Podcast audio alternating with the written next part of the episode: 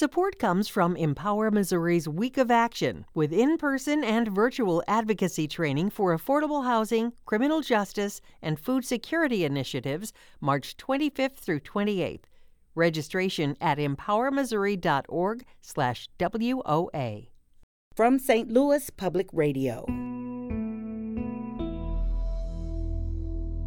This is Politically Speaking. With five weeks remaining in the 2022 Missouri legislative session, the House and Senate have still not reached a consensus on a congressional map.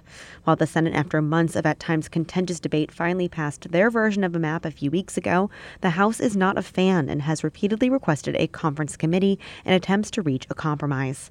On this episode of Politically Speaking, Republican State Senator and member of the Conservative Caucus, Bill Eigel, joins us to talk about the state's redistricting efforts. Eigel himself is a proponent of a map with seven Republican seats and one one Democratic one. He also talks about the state of the Missouri Senate as well as some of the things he would like to accomplish in the remainder of session. Let's hit the music. This is the Politically Speaking podcast, the definitive show about Missouri politics.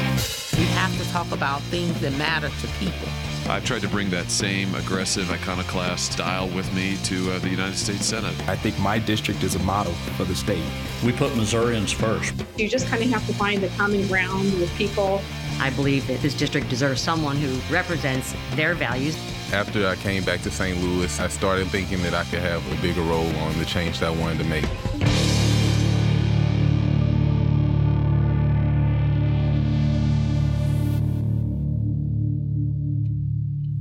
Welcome to Politically Speaking. I'm your host, State House and politics reporter Sarah Kellogg. Joining me for the first time in months in St. Louis is my co host, St. Louis Public Radio's political correspondent, Jason Rosenbaum. Great to be back, Sarah, and you did a fabulous job with the podcast while I was on FMLA leave. Well, thank you. Welcome back. Uh, our guest today, joining us via Zoom, he is the Republican senator representing the 23rd District in the Missouri Senate, which includes part of St. Charles County. State Senator Bill Eigel, happy to be here. Thank you for joining us on the show, Senator. Before we get started, I'd love for you if you reminded our listeners about your district, where it covers, who you represent.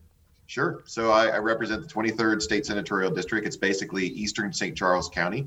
So that includes all of St. Charles City, uh, almost all of St. Peter's, and portions of Cottleville and, and uh, Weldon Spring, where I'm actually from in the southern part of the county.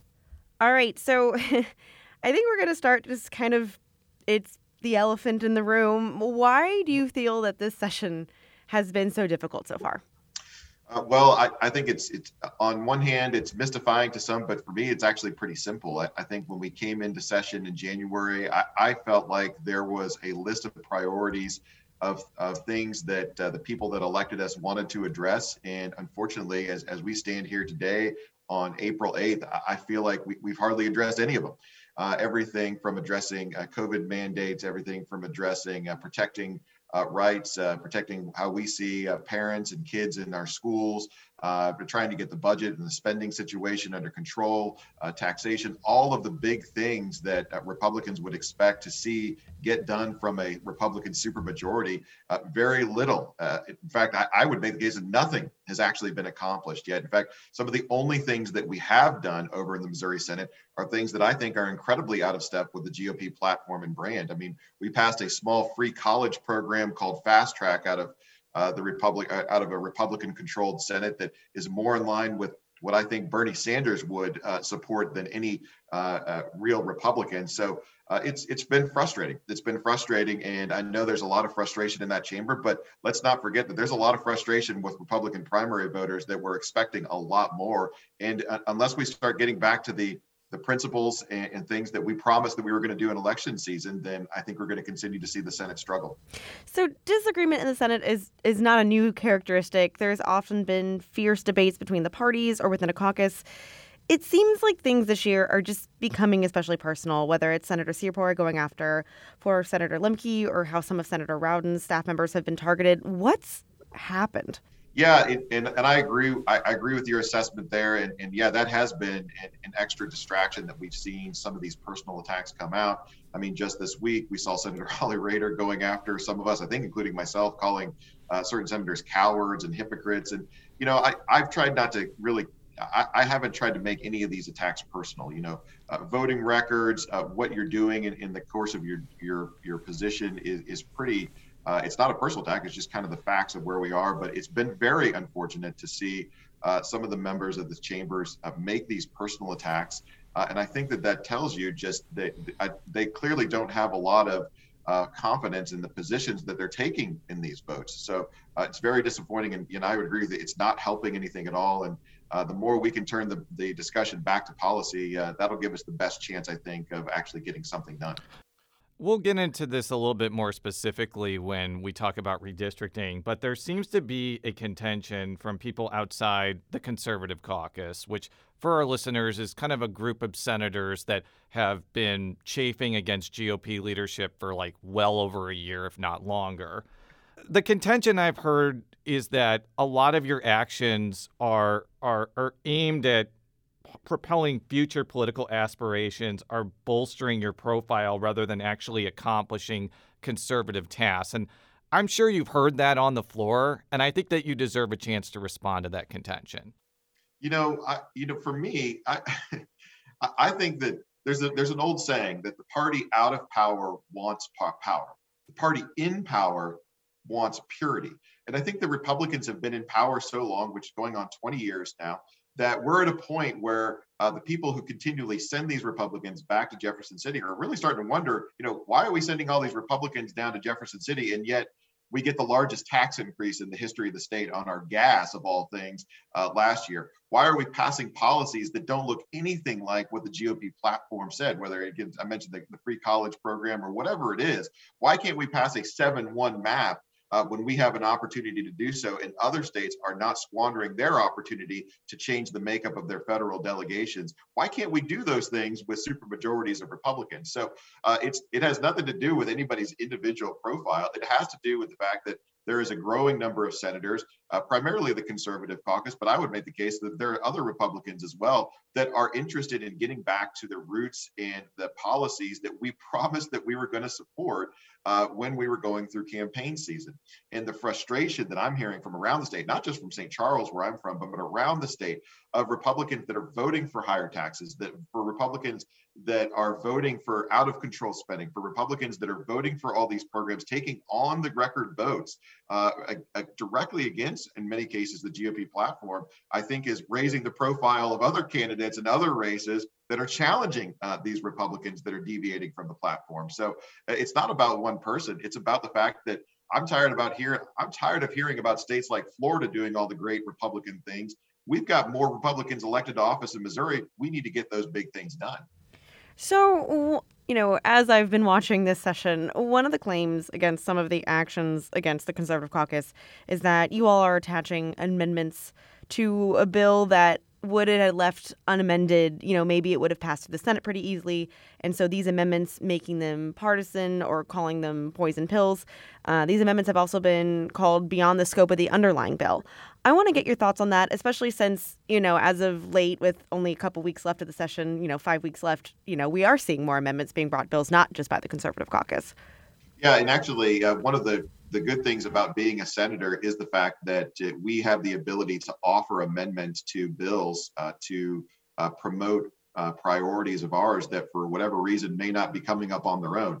Uh, trying to push back against critical race theory is a good example. Uh, we just now this week, here we are, five weeks left in session, and saw the Education Committee finally uh, vote out a critical race theory uh, ban of some sort. And quite frankly, I have no idea if or when the bill that just got put on the calendar for that subject is going to even make it to the floor because we're so late in session. So, what we have to do if we want to see action taken is we have to find other bills that are up for uh, debate that we can push forward uh, our and try to attach to that bill so that if nothing else, uh, the people of this state are going to see where certain senators are going to fall on these issues. I mean, take the uh, the fast track bill that came up uh, earlier the session. I think this was one of the the high interest items where amendments were offered on that bill in particular. We offered amendments uh, that would have restricted the fast track program from going towards any higher education institutions that allowed uh, transgender athletes in women's sports that would have that would have disallowed higher education institutions from taking part if they enrolled unlawfully unlawful citizens and residents of the state of Missouri. And yet you had Republicans going on the record voting against those types of amendments. So, uh, you know, the, the frustration again is increasing And I, I think you've seen uh, frustration uh, rise from some of the members of the Senate because I don't know if they've been put under this kind of pressure before. But uh, that's where we're at. And if we don't start applying this pressure, then we risk losing the support of the people that have been sending these Republicans to Jefferson City in the first place for the past 20 years. I want to talk a little bit about uh, the House and the Senate. What do you think has been the big disconnect between the House and the Senate this year? It's not like House Speaker Vescovo is considering, you know, squishy liberal, you know, agendas. Shouldn't you be on the same same page?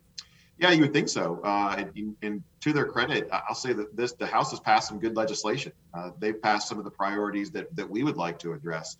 Uh, on the other hand, I, I, think that a lot of the Senate versus House conversation gets caught up in the redistricting uh, conversation because, quite frankly, and I'll be I'll be as candid as I can here. I think they passed a terrible map.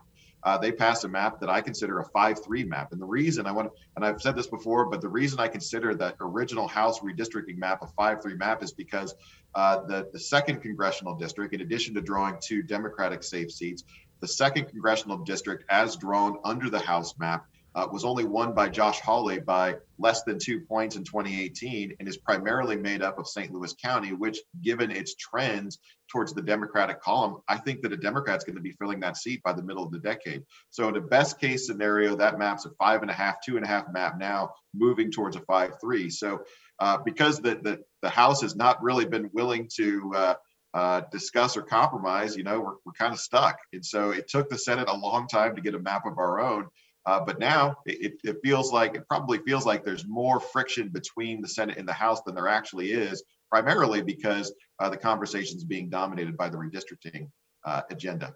Senator, that was an excellent segue into redistricting. you, you, even though I was gone for two and a half months, don't you think, do not believe that Jason Rosenbaum was not paying attention to the redistricting debate? Because sometimes when I was holding my child, I was listening to the Senate and was thoroughly entertained by it. But I, I, I have I, I want to go to that second district, and I want to talk about the second district that the Senate passed out, and you know it, it includes parts of St. Louis, St. Charles, Washington, Franklin, and Iron County, and it, it also happens to take in my house in Richmond Heights, and if I walk down the block and pass by a hospital, that's in Mo One. From the eye test, this looks like a ridiculous looking district and it has it features places that have nothing to do with one another how, how can you defend that district making any sense so that first of all that's a great question and the first thing i'd tell you uh, is that the map that the senate passed was far from the best map the senate could have passed uh, I voted. I voted for that map because I felt like that was the very best map that at that time that the Senate was going to produce. But that being said, I had about 35 maps that would have been uh, for a variety of reasons from a compactness perspective, from a uh, visual uh, beauty perspective, uh, which I think is what you're referring to, Jason, from a communities of interest perspective, would have been a heck of a lot better uh, than the map that ultimately did get passed out of the Senate. The reason we ended up with that kind of awkward looking map is because I think we had an tremendous amount of undue influence, uh, primarily from Congress people, uh, from the second and the third, and Wagner, and in particular, Blaine Luetkemeyer, who were making constant phone calls uh, directly and through their consultants' Palm strategy to try to influence not just the Republican Democratic makeup of their districts, but particular which Republicans they could represent, because uh, it was pretty clear to me that uh, there was a lot of discomfort uh, from Blaine Luetkemeyer's perspective if he was going to have to try to market himself to Republicans that he hadn't previously uh, uh, represented before. And primarily, he was looking at my county, St. Charles. Uh, so, you know, that was a lot of frustration for me. And uh, I tell you what, I just feel like it, you know, if the if the federal delegation, those two members in particular, had just not made as many phone calls and had not interrupted the process as much as they did, I think there's a really good chance we could have come away with a much better map uh, long before the two and a half months it actually ultimately took to get the Senate to pass something. You know, now where we're at is I know that there are some conversations going on between certain House members and certain Senate members, uh, and we'll see what those look like because I'm certainly open. I'm still open as I was two months ago uh, to to getting a map that uh, was going to uh, kind of shore up the second congressional district a bit more. It was going to try to preserve some of the communities of interest. I still think there's a better solution out there, as I've always said, but kind of that's where we're at right now. So my hope is uh, we can uh, stay out of the way, uh, or that the federal delegation uh, and those two Congress people in particular will stay out of the way long enough for us to get something done. There is a Twitter account called Missouri Mapper, who, by the way, whoever he or she is, does a fantastic job of redistricting analysis. I want to give a shout out to them who mentioned that the obvious solution to this impasse is to put Jefferson County in Mo 3 and all of St. Charles County in Mo 2. Um, but I think the biggest impediment to reaching that solution is a lot of Republicans are so upset with the tactics that both you and Senator Onder have employed over the last year that they don't even want to provide any possibility that either one of you could ever be elected to Congress. Do you think that that is kind of the genesis behind why that solution hasn't been ratified a month or two ago. No, I, I actually I, I, think that's a fake issue. Uh, here, let me expand on that a little bit. First of all, I am never going to run for Congress. So I'll, I'll, say that up front. I, I've gotten so much. breaking news. So I'm going to want to put that in stone. I've gotten so much gray hair uh, just in the in the state senate. I am confident saying I'm never going to run for Congress. Uh, and quite frankly, I think I think uh, Bob Onder is running for county executive, so he's got his sights set on trying to serve the people. I, I know that, but the idea that his congressional aspirations right. have, have gone since 2008, I'm I'm sure, sorry, I, I, don't believe that. I totally, continue. Totally understand. I understand where that that comes from. I understand why that concerns out there. I just put that as a caveat to say that fair, I, fair enough. Continue. I don't think uh, that, that uh, probably as likely as maybe folks are afraid. But I would also say, ironically, you know, when the when the uh, when the conversation about the maps uh, first began back in January, uh, I actually did get a lot of feedback from other senators that were concerned about, you know, we, we don't know if we want to put St. Charles together because we don't kind of want you to have your way ironically enough, as the conversation got stretched out longer and longer and longer, folks were actually no longer willing to uh, make their decisions based on some sort of personal agenda like that and just wanted to get a map done. So by the time we got to the middle of March, folks were just, you know, they weren't worried. You know, senators from the other side of the state uh, were, were no longer worried about trying to influence what St. Charles looked like. They just wanted to get a good map done, which is ultimately what led to the environment that produced some sort of map out of the out of St. Charles. Now, I've talked to a, a lot of the several House members uh, about the maps uh, just in this past week, and you know, it's easy I think, to point to say, oh, well, you know, we don't want to draw maps that are going to, you know, benefit somebody's political aspirations. But I think at this point, folks are just looking for a way uh, to get a map that makes sense, that can make it through the chamber. And I, in, I think you mentioned an example right there, whether it's we, we do something with Jefferson County and put that in uh, back into the third. Uh, I, I actually have drawn maps with Jefferson County all together fully within the third district and at the same time having St. Charles County altogether fully within the second. Uh, so those maps exist, and we can take those maps, and I, I, think those those are precisely the conversations that are going on behind the scenes. And I'm relatively optimistic that at one point, some point or another, we are going to come to a compromise. And I think that folks are so exhausted from this that they're not going to be able to maintain the personal agendas uh, at this point in the process, like maybe we were pursuing back in January. And now I want to go to the whole seven to one issue because you've been a big advocate of that, and I don't want to like leave that out of this conversation.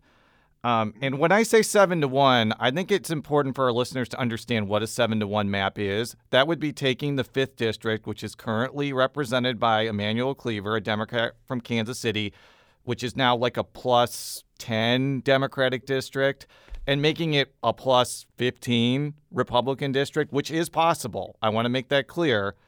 Republicans could do that if they wanted to. Um, and you've cited how Illinois Democrats absolutely brutalized Illinois Republicans and that Missouri Republicans should not unilaterally disarm. But I want to play a clip now from Republican Congressman Rodney Davis talking about how that strategy employed by Democrats could actually backfire. You don't have to look too far than just, you know, eyeballing this congressional map to see the gerrymandered mess that it is. But even with that gerrymandered mess, Democrats ought to be very concerned that they didn't make some of those districts throughout downstate Illinois and the collar counties and the suburbs Democratic enough. I think we can really win some of those districts, not at the end of the decade, I think we can even do it at the beginning of this decade. So I don't think that if you put Kansas City into the fourth and the sixth, that Democrats could win in 2022. But I think that the concern and the reason why a seven to one map isn't happening is there's fear that it could turn into a dummy mander, and then you suddenly have three competitive seats out of Kansas City where Republicans have to spend a lot of resources to, to maintain in 24, 26, and 28. What what do you make of that?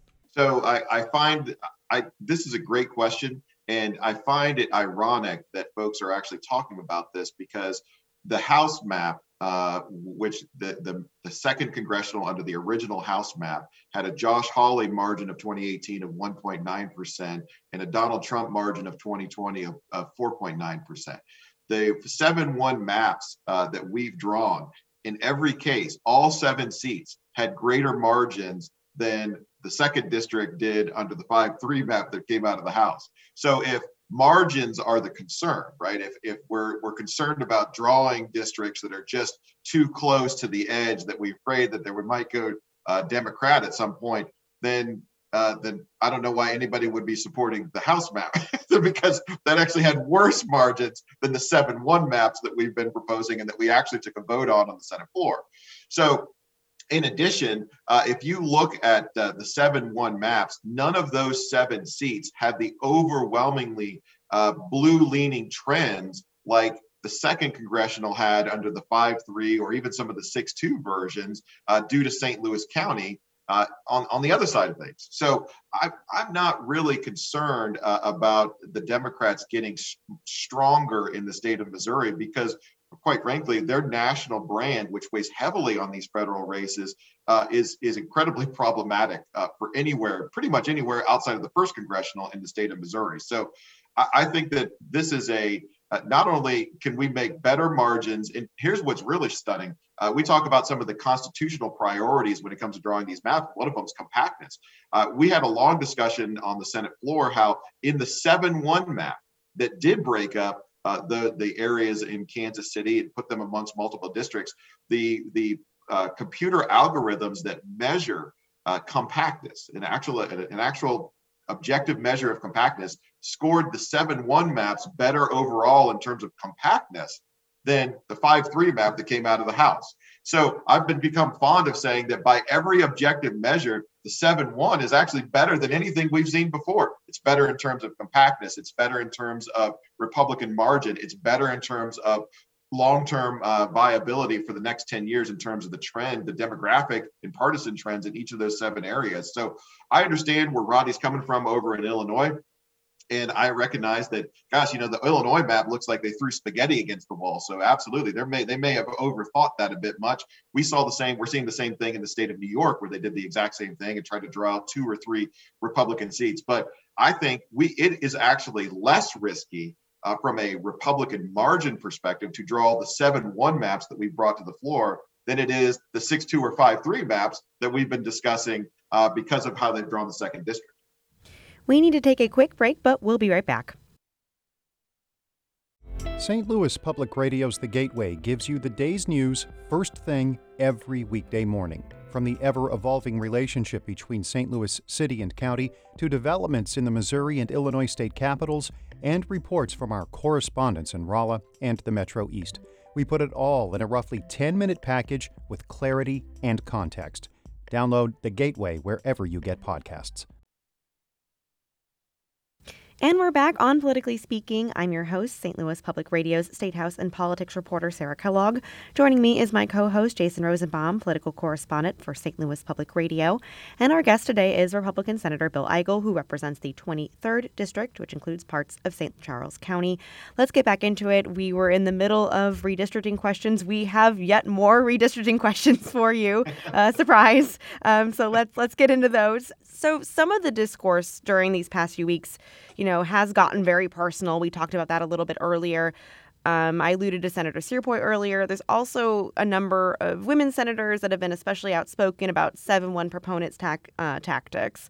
It's also notable that Senator Cindy O'Laughlin, who is part of the Conservative caucus, has sided with the other members of the GOP caucus on this and other issues. What do you make of, you know, I don't think it's unfair to call it vitriol about these maps. Yeah, I I guess I, I don't understand. Well, maybe I do understand. I, I am disappointed that it's become such a personal thing.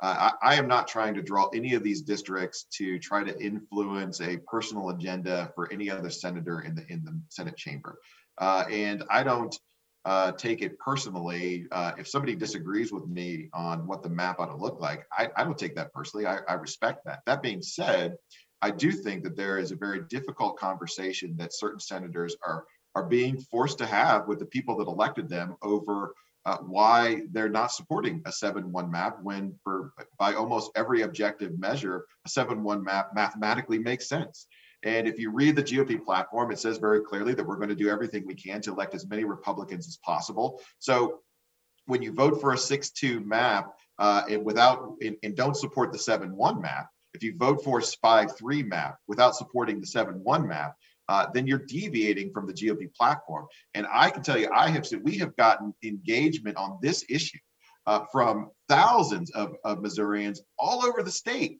that are asking the same question. You know, I feel like there's 3 million Republican primary voters in the state. Probably about 50 of them out of the 3 million want to see a 6 2 drawn. And yet, ironically, of those 50, maybe 50 Republicans that want to see a 6 2 or a 5 3, half of them happen to be in the Missouri Senate. so, so it's it's just they're I think that they're the reason this is becoming personal is because those senators that have stood up on the floor and and expressed outrage about a set, possible seven one map or whatever it is, they're hearing they're they're not hearing from me. They're hearing from the people that elected them. In fact, uh, it, this has also spilled over into an election year in which. Uh, unbelievably, I think six sitting Republican senators have received primary challenges. That's pretty unheard of. So it's affecting them uh, in their political careers uh, to be taking these kind of votes directly against the GOP platform, and you know they're upset about it. So uh, I, I I understand it, but I'm not sure that uh, uh, this is kind of the consequence of when you continually uh, vote against the Republican platform. Then th- these are kind of the consequences, and I think they're feeling the heat. So our last redistricting question, we promise. Um, so, kind of to sum where we are right now, the Senate passed a map. The House asked for conference. The Senate said no. The House voted that map down and again asked for conference. That's where we currently are. Um, and so, not this past week, but the week before, um, Senator Rowden said that anybody who doesn't want to go to conference is responsible for it to go to court, which is a chance of that being maybe a more Democrat leaning map. I guess I, I just kind of want your comments on that. Well, well, uh, I, I, think I'm going to dis- respectfully disagree with the uh, senator from Boone. Uh, we sent a map. We worked very hard on a map. It was a difficult process uh, for the Senate, and I'll be the first to tell you it wasn't the best map that I felt we could have sent over. Uh, and uh, you know, we sent that back to the House. They decided that they didn't want to accept that.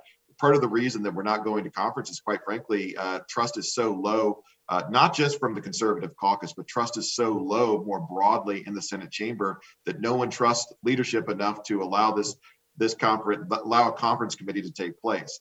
So I think that that I think that you may see leadership trying to deflect from the fact that the real problem here is just there's too many senators that don't trust leadership, um, and that's Republican and Democrat. So uh, I think what's going to happen instead is uh, the conversations are still taking place behind the scenes, whether whether we call it a conference or not. Uh, I think those conversations are being had. I've been a part of some of those conversations, and I think that in order to avoid a conference, uh, a conference motion situation, I would expect uh, a bill, either the Senate bill or maybe another House bill, to move forward that represents uh, whatever the the additional compromise is going to be. So there are some things that I, have talked to House members that they'd like to see in a final map that I'm not opposed to, uh, and I think that they address some of the things, Jason, that you mentioned about uh, the second congressional uh, and how it's formed but uh, I, I, think those will come forward. It's just going to happen, I think, without the formality of, of a conference motion. So we're gonna go to the final part, uh, and and Jason, I kind of it's a newer thing for us. It's kind of a lightning round. We have a series of questions. If you could keep your answers to about a couple sentences or less, uh, we have a couple more questions for you. Um. Like we like to we think it's fun. Uh, so so in a couple sentences or less, uh, what are some of the priorities that you hope to get done this year? I want to get done a ban on vaccine mandates. I want to get done a ban on uh, critical race theory uh, and some of the things going on in our schools. We got to get the maps done, and I'd like to find uh, room for a tax cut for the people of the state. What are your expectations on how the Senate will handle the budget uh, when it goes through the appropriations process? We spend way too much money in the state of Missouri. It's ridiculous how much money we spend, and I hope that the Senate will restore some sanity to what the governor has proposed. Why hasn't the allocation of money for Medicaid expansion been as controversial this year as I was expecting? That is not controversial to other Republicans, as I think is one more thing that they're going to have to answer for in many of the elections and primaries that are ongoing uh, currently. Do you think that the legislature will get ahead of a ballot initiative legalizing marijuana for adult use? No. Why? Because the there is a, there is sufficient disagreement within the Republican caucus about how and even if to legalize marijuana that it's difficult uh, to see a consensus forming in the last five weeks um, where that can be done outside of the initiative petition process. Another bill making its way through the legislature is legalizing sports betting. I know your caucus member, Senator Hoskins, has his own version of the bill. What are your thoughts on the House bill? Are you expecting to see changes to it uh, to make it maybe more like Hoskins' bill? So this is, uh, wait, short answers. Yes, I think it's going to look more like uh, Senator Hoskins' bills ultimately when it gets to the floor and comes up for final debate. I don't know if it's going to make it over the finish line, and this is not an issue that's kind of in my wheelhouse, but uh, Senator Hoskins has been a leader on this issue. I expect him to continue to be a leader uh, and the focal point of those discussions if we're going to see something completed. Do you think that the legislature will bar private entities from requiring their employees from getting the COVID 19 vaccine? I think it's more likely that we will see a significant increase of support for the exemptions that must exist and be uh, maintained in the event that a private employer uh, actually does require a vaccine mandate. So I think that you're going to see everything, not just religious exemptions be upheld, but philosophical uh, exemptions be upheld and consequences for employers that don't honor those exemptions under state law. Our St. Louis Public Radio education reporter Kate Grumke had a story out this week about the results of some school board elections in the region. It was pretty mixed. Candidates that would have been broadly classified as conservative won in Rockwood, Valley Park, and St. Charles County area school districts. They were unsuccessful in areas like Kirkwood and Parkway. What do you think these results mean for education legislation? So, uh, first of all, I agree that you had uh, probably, you know, you had some victories for the conservative cause and you had some losses for the conservative cause. What I would point out, though, is that relative to previous years and in other direction, and other elections, we weren't seeing hardly any victories uh, in for conservative candidates in school board elections because the entrenched uh, teachers unions were very good about getting their turnout out and they're getting their message out in these off uh, off elections in April that had very low turnout. So the fact that we've gone from almost no victories to maybe 50 percent, I think is a dramatic. It's actually a very dramatic change. And if you look at the if you look at St. Charles, uh, the campaigns in St. Charles where the candidates uh, did some fundraising, knocked on some doors, and were organized, overwhelmed uh, the uh, union backed candidates, the teachers union backed candidates here in St. Charles County. We saw both those candidates win in Francis Howell School District. Uh, we saw a, a, candidate win in Wentzville School District, and actually we would have had a second. Uh, I think a, second candidate win in, in Wentzville School District, except for the fact that we had three candidates running and you kind of had a, a split vote there on the other side. But I think it tells me that with uh, organized campaigns, these are the messages uh, that are going to win. And I think that's going to translate uh, to the August primaries because, in a bigger picture, these are the exact same kind of conversations that voters are going to be having with people that uh, are asking to represent them. That's all the time we have. Thank you so much, Senator Eigel, for joining us on the show. Politically Speaking is a product of St. Louis Public Radio, which is a part of the University of Missouri St. Louis. You can follow me on Twitter at Sarah K. Kellogg. You can follow Jason on Twitter at Jay Rosenbaum. And Senator Eigel, where can people find you on the internet where you want to be found? on Twitter, uh, Eigel for Mo at I, or excuse me at Bill Eigel, and then on Facebook at uh, Eigel for Mo. All right. Until next time. So long.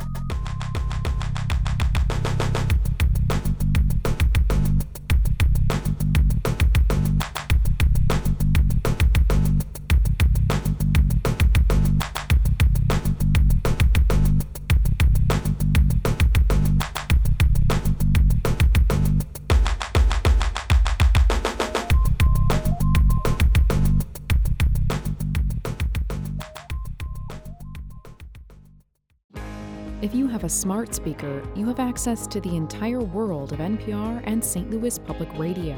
All the latest news and all the captivating stories. Activate our voices with yours by telling your smart speaker to play St. Louis Public Radio.